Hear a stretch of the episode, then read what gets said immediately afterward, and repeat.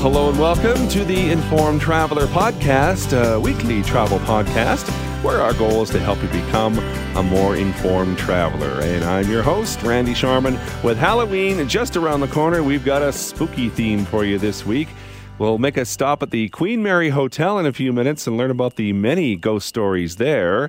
We'll also visit what is known as the most haunted small town in America. It's Alton, Illinois, and we'll find out why they got that name. But right now, I want to start with all this fascination with visiting those haunted and ghostly sites.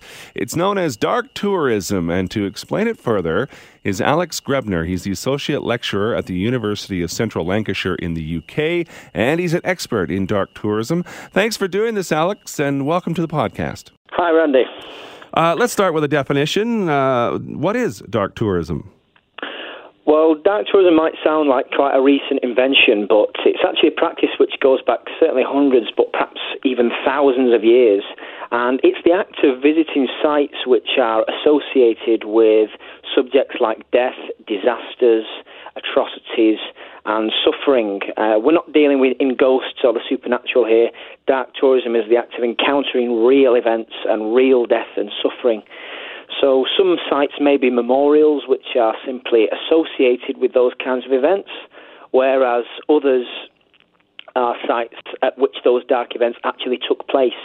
And across the world, there's a huge variety of sites of dark tourism as it's now a, a well established and recognised industry. Mm-hmm. And the sites may deal in sort of historic interest, they may be there for political reasons, they may be there for entertainment purposes, but certainly in the most part, we're, we're generally dealing with some form of commemoration. So, what is the attraction? I guess this is where you get into your studies, isn't it? Yes, it is, um, and that's a very good question to, to consider what the attraction is. And there, there's many competing theories as, as to why people uh, engage with, with these sites, which many of which are, are dealing with really horrific and deeply unpleasant issues.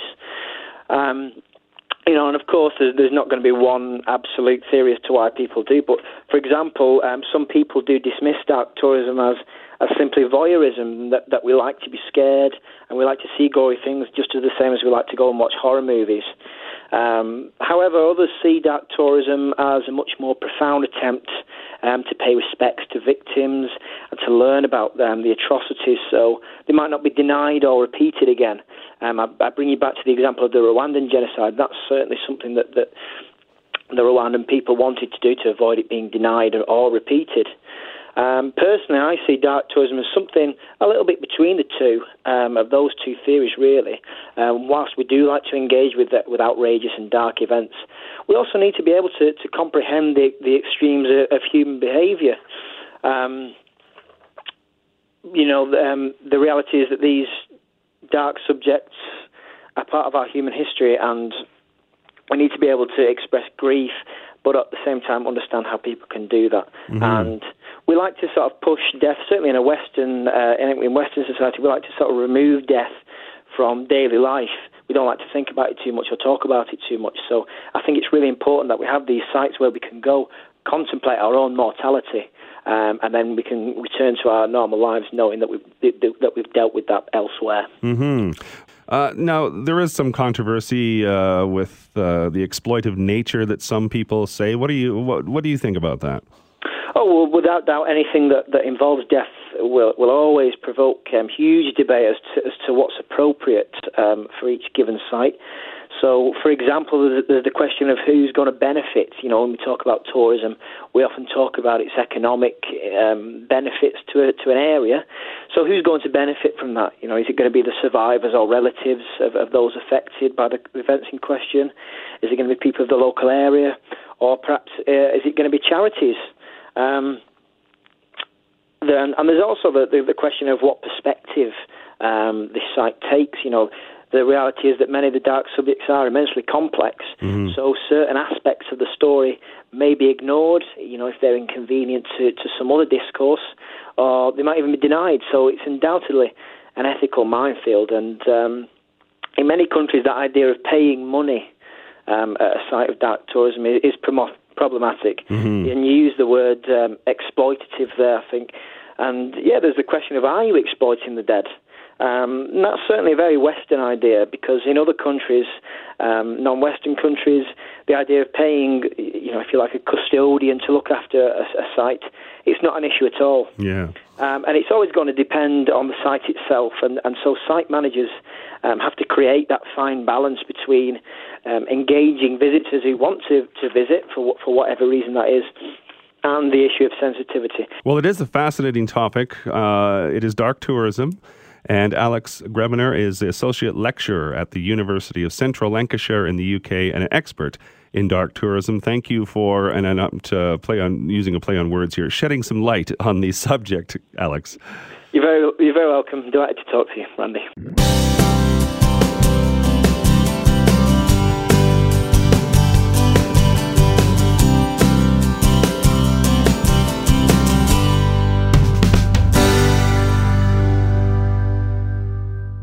We are focusing on spooky ghost stories and the places to visit to find them in our podcast this week. And one place that pops up in nearly every top 10 list for haunted hotels is the Queen Mary Hotel in Long Beach, California. So, joining us now to tell us some spooky tales of the Queen Mary is Commodore Everette Hoard. The website is queenmary.com. Hello, Commodore. Hi there, Randy. Thank you for having me along. Well, thanks for doing this. Uh, before we get into the spooky stories and some of the tours on the Queen Mary, give me a bit of a history lesson on how the Queen Mary, the ship, became Queen Mary, the hotel.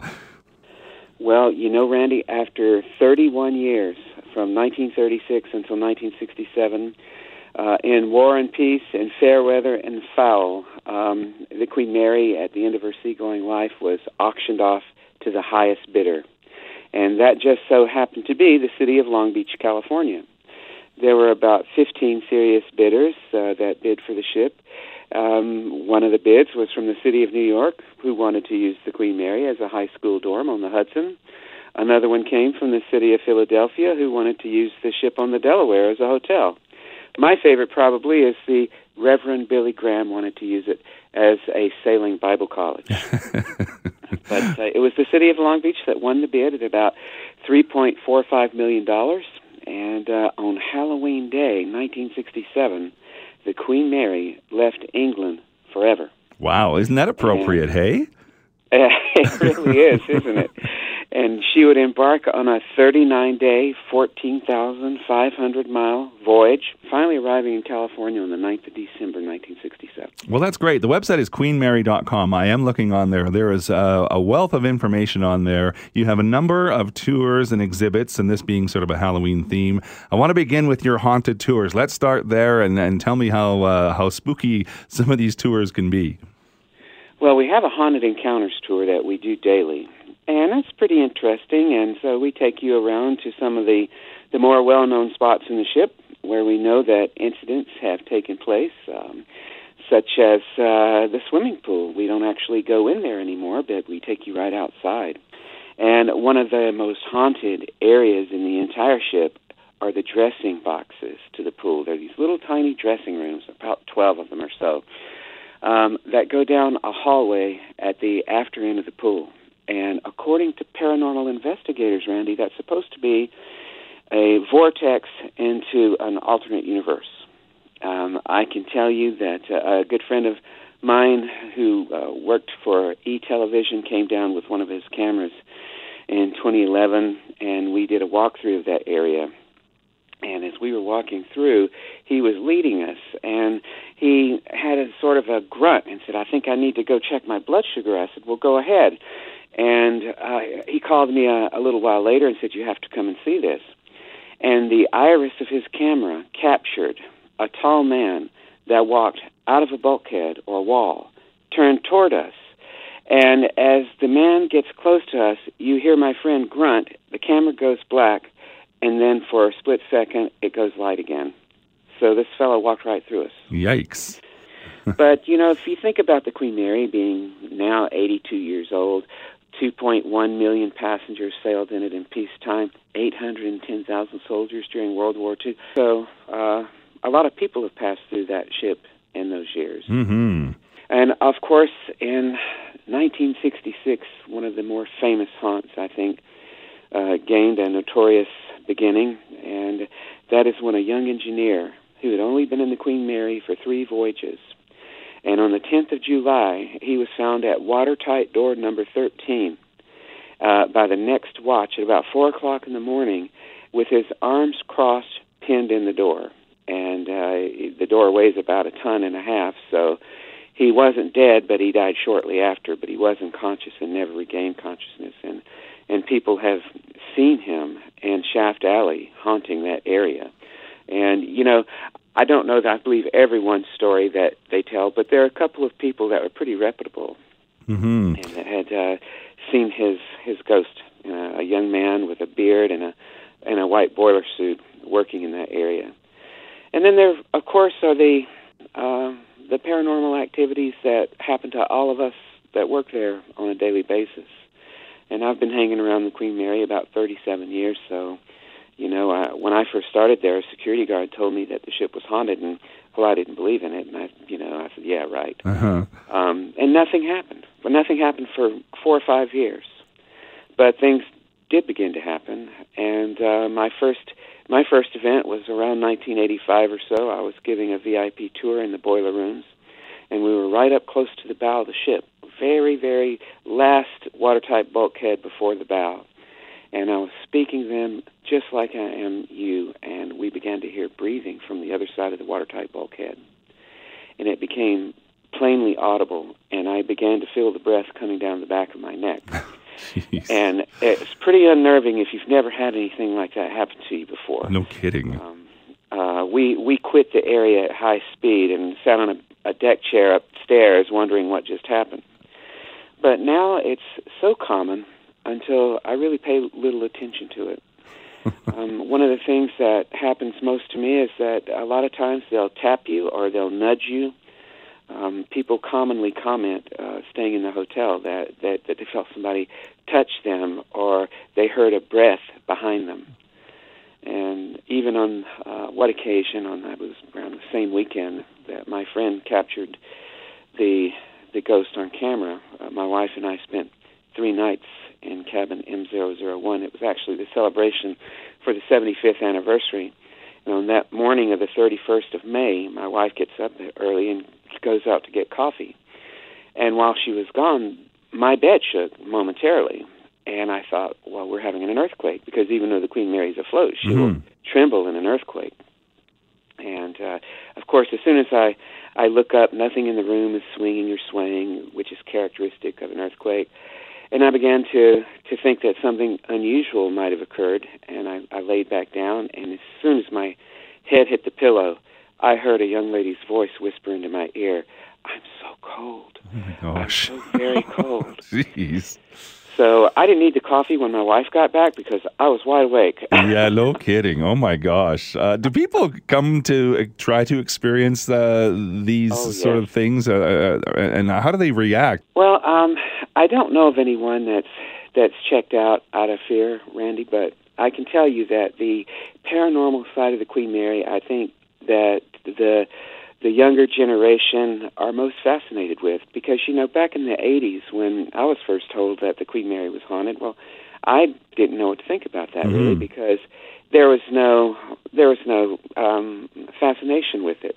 But people are fascinated with that sort of thing today, and I think that the more people think about it, and the more gadgets we come up with to try to to find out the unknown with our apps on our phones and all sorts of electronic equipment, um, that and of course movies being made about you know the paranormal activity in places. There's a real mm. fascination for it. So it's a it's actually a great earner for the Queen mm-hmm. Mary these days. Uh, you don't have to spend a night to do the tours, do you? No, no, no. As you can check in and do any of the tours uh, in the daytime there's one paranormal investigation that starts around midnight on the weekends done by a fellow named Matt Schultz. And uh, he's really, really in depth with it. He he's actually a psychic, and and he comes on on board, and he doesn't take very many people at a time, maybe 20 at a time, and they spend three hours crawling around into the darkest depths wow. of the bowels of the Queen Mary and uh, and I understand that there have been some very interesting and hair-raising events with him. no doubt. And so, then we finally we've had this one cabin. We it's B three forty. Now the cabins in the Queen Mary have been renumbered since the ship came to California, but this particular cabin has a real haunted pedigree. And for about 25 years, we stopped renting it strange occurrences uh, started happening in that room. The lights would flicker on and off. The toilet would flush by itself. The bathtub would start and stop. Oh, um, and finally, somewhere around I don't know the late '80s, a housekeeper went in to make the cabin up, and she had vacuumed and made the bed, and she walked just right outside the door uh, to her maid's car to get the towels to go in, in the bathroom. And when she went back in, both beds had been stripped of everything on them and wadded up at the foot of the bed. Oh my gosh! So at that point, she refused to clean the cabin anymore. So we turned it into an office, and then no one wanted to have their office in there, so it lay vacant for years. So about seven, eight months ago, uh, the managing director of the Queen Mary thought, well, with with all of the hype about paranormal activity, why don't we refurbish it and we'll sell it as our most haunted cabin? it has been booked solid since. I, I can only imagine. So many spooky stories and so many uh, tours and fun things to experience uh, on board the uh, Queen Mary. The website is queenmary.com. My goodness, we could we could talk for hours probably, uh, Commodore, but uh, time is our enemy here. We'll probably have to have you uh, back on for an update. But Commodore Everette Hoard is with the Queen Mary Hotel. Again, you can find all those tours and, and the fun things to do on board the Queen Mary at queenmary.com. appreciate your time, Commodore. Thank you very much, Randy. I appreciate yours.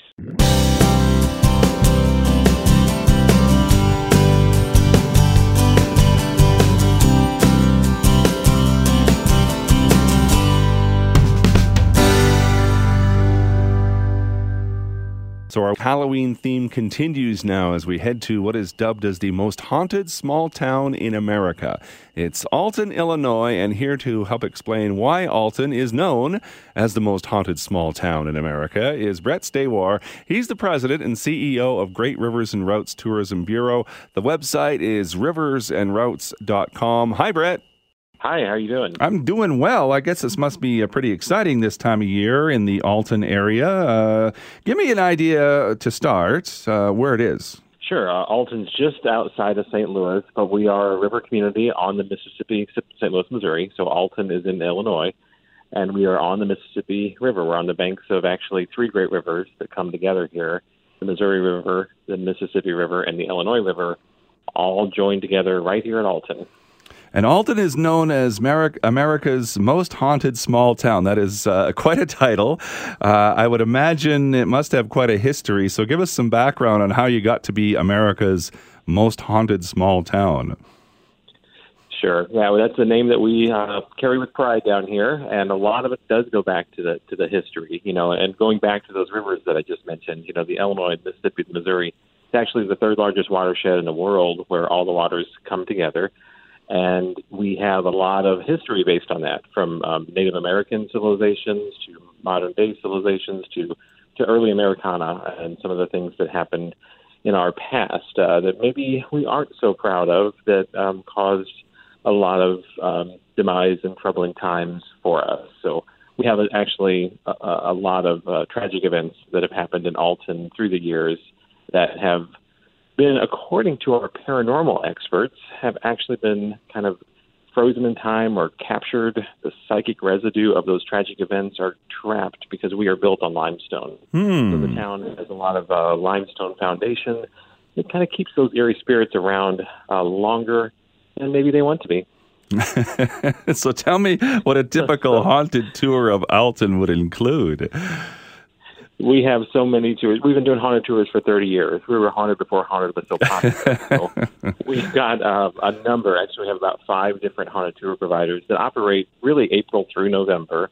Uh, this is the busy time, so this is where you know every night of the week you see people out on walking tours, doing investigations. We see people going through cemeteries. We see people, you know, on buses. Uh, we see people really coming to explore um, a sense of the America's most haunted small town. You know, uh, so we we wrote the book Haunted Alton, you know, and and and some of the the paranormal experts um, that have come here in past. We've had Sci-Fi Channel out here and the Travel Channel and all those, you know, network cable TV shows Mhm. that have been it through the year. These shock jocks on DJs from radio stations that want to come spend the night in, in the notorious McPike Mansion and try to make it through. So, you know, every year it's something different. Um, we also host the um, America's Ghost Rider, not Ghost Riders, Ghost Hunters Convention, I think. Mhm. So uh, we have that that goes on in the summertime. But right now, you see people walking the streets. You know, they'll do darkroom sessions, trying to talk to the spirits. They'll do seances. They'll do tarot card readings. They'll do um, investigation. You know, some of them they're really different types of tours you can go on. If you want to go ghost hunting, that's one type of tour you can do. You want to do more haunted history and learn about the, the tragic events of the past that have happened in these structures and these buildings that are still a part of the town and the fabric of Alton today, uh, that's another option. Mhm. Or you know, the walking the grounds actually, um, you know, McPike Mansion does campouts where you can actually camp out on the ground of the McPike Mansion and uh, you know do that. But everything from weddings at McPike to campouts to you know cellar tours, the um, dark room of the underground wine cellar that, that's below the house. That so many different options. You know, we've got it all here in Alton, and it's a um, it's a wonderful time of year. Well, it sounds like it'd be uh, a spooky uh, kind of adventure. Uh, you mentioned the McPike Mansion. Uh, give me some background on that and, and why it's the place to be, kind of thing. Sure. Um, you know, the land itself is actually built on the highest point of Alton that was called um, Mount Lookout Park. And there was a Native American, you know, um, place where they would go, and uh, not going to say there are mounds there necessarily, although we have mounds all around us. Uh, but it was a popular place um, for them to go out and, and view the watersheds and the really the bluff lines in the Mississippi River. Um, but it was built in the 1800s, and the original owner was one of the first mayors of Alton, uh, Henry Guest McPike, and his family owned 15 acres and basically built this um, house. And a lot of um, things have gone on there, uh, with people through the years dying in the house or having things happen to them in the house. Um, and it's uh, actually the hauntings actually date back to to the times that Native American ghosts Hmm. residue from Underground Railroad site, possibly, you know, all of those things kind of came into play right there. So the the tour itself, you know, the, the it, it looks creepy. If you can think of anything like the you know the Addams family house or the Munsters house or anything like that, pretty much what it looks like. Huh. Um, and it is actually condemned. Um, the house itself, you know, you don't get to go through the upper level or the lower level, but the tours of the cellar are still available and open to the public. So you can go down underneath and go into it's actually a wine cellar. And when they turn the lights off and do the um, do the darkroom sessions, it is one of the most um, uh, eerie feelings. the hair stands up on the back of your neck, or that kind of stuff, time and right? again, we'll we'll bring you know VIPs and guests through it, and they're all just extremely freaked out by McPike Mansion or, or intrigued by it. Mhm. say, you know, so you're not going to get the kind of screaming and hollering, you know, and, and chainsaw massacre kind of stuff through these experiences in Alton. You're going to get more the the haunted history and some of the paranormal storylines um, of haunted America. hmm Well, it must be a, a fun side too. How, what's Halloween like with uh, kids running around? I, I, I imagine the whole town uh, gears up for that as well on the fun side of things too, right?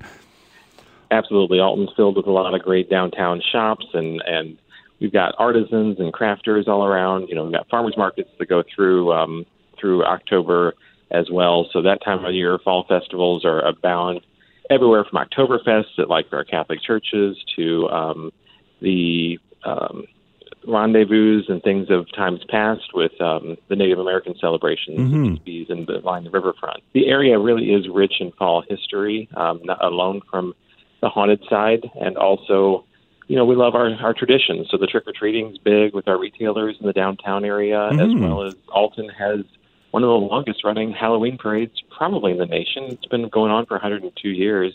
So I'm pretty sure uh, we've been doing it for a while. Well, that'd be a lot of fun too, right?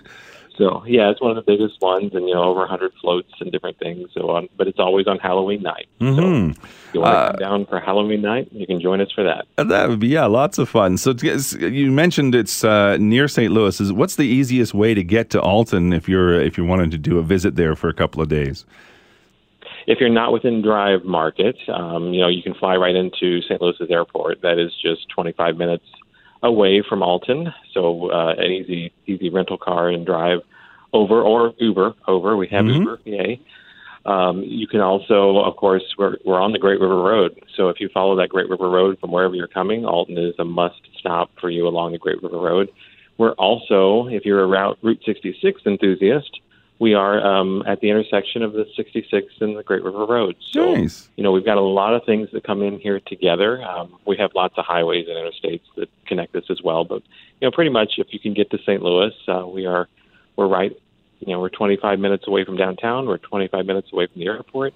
And, you know, we're Perfect. probably four and a half hours away from Chicago. Yeah. you know. Um, so, what's your favorite attraction when it comes to Halloween and all these haunted stories and things? Do you have one that you like to to uh, venture and, and, see all the time? Well, yeah, I definitely love the Mineral Springs uh, experience, but what has happened new in the past two years is a um, haunted craft beer walk that I have enjoyed particularly well. so that would be good. Craft, yeah, we have a wonderful craft brewer in town called Old Bakery Beer Company, and last year they started these craft beer walks and haunted craft beer walks. So you can go hear the stories of these different places and taste a different type of beer and learn about beer and spirits all at the same time. So that's my favorite. Um, you know, I don't know if they're um, Mineral Springs. Definitely, we go down the pool there. That used to be an old mineral spring pool at a hotel, and it's it is it is fun. McPike Mansion though always takes the crown. Uh, so those those two are really the tops of the top uh, mm-hmm. places to go, and are open all the time too. So those are the ones you can go to really any time that you come to visit without going on a tour as well. Mm-hmm. So I want to point that out too. You know, so the tour is again April through November. You gotta if you go to our website, you can actually see all the options there. But outside of those times, if they don't happen to have one midweek when you're there, you know, you might definitely stop into Mineral Springs Mall and then also McPike Mansion. They live next door, so just knock on their door and go talk to them. And then there's another place called Milton Schoolhouse that's now been um, adaptive reuse into a coffee shop. So it is actually another haunted spot as well. So Lots of haunted places. places yeah, lots of places, oh, yeah, yeah. Uh, not only just at Halloween, but uh, every time of year. And that's why it's America's most haunted small town, Alton, Illinois. You can find more information on their website, riversandroutes.com. And Brett Stawar is the president and CEO of Great Rivers and Routes Tourism Bureau. I appreciate your uh, time, uh, Brett, and happy Halloween. Happy Halloween to you, too. And that is this week's Informed Traveler podcast. I want to thank you for listening. If you like what you hear, take a minute, rate the show, leave us a review, and tell a friend about the podcast. And if you want to drop me a line, my email address is randy at theinformedtraveler.ca. You can also like us on Facebook at facebook.com slash informedtraveler, or you can follow me on Twitter at informedtraveler.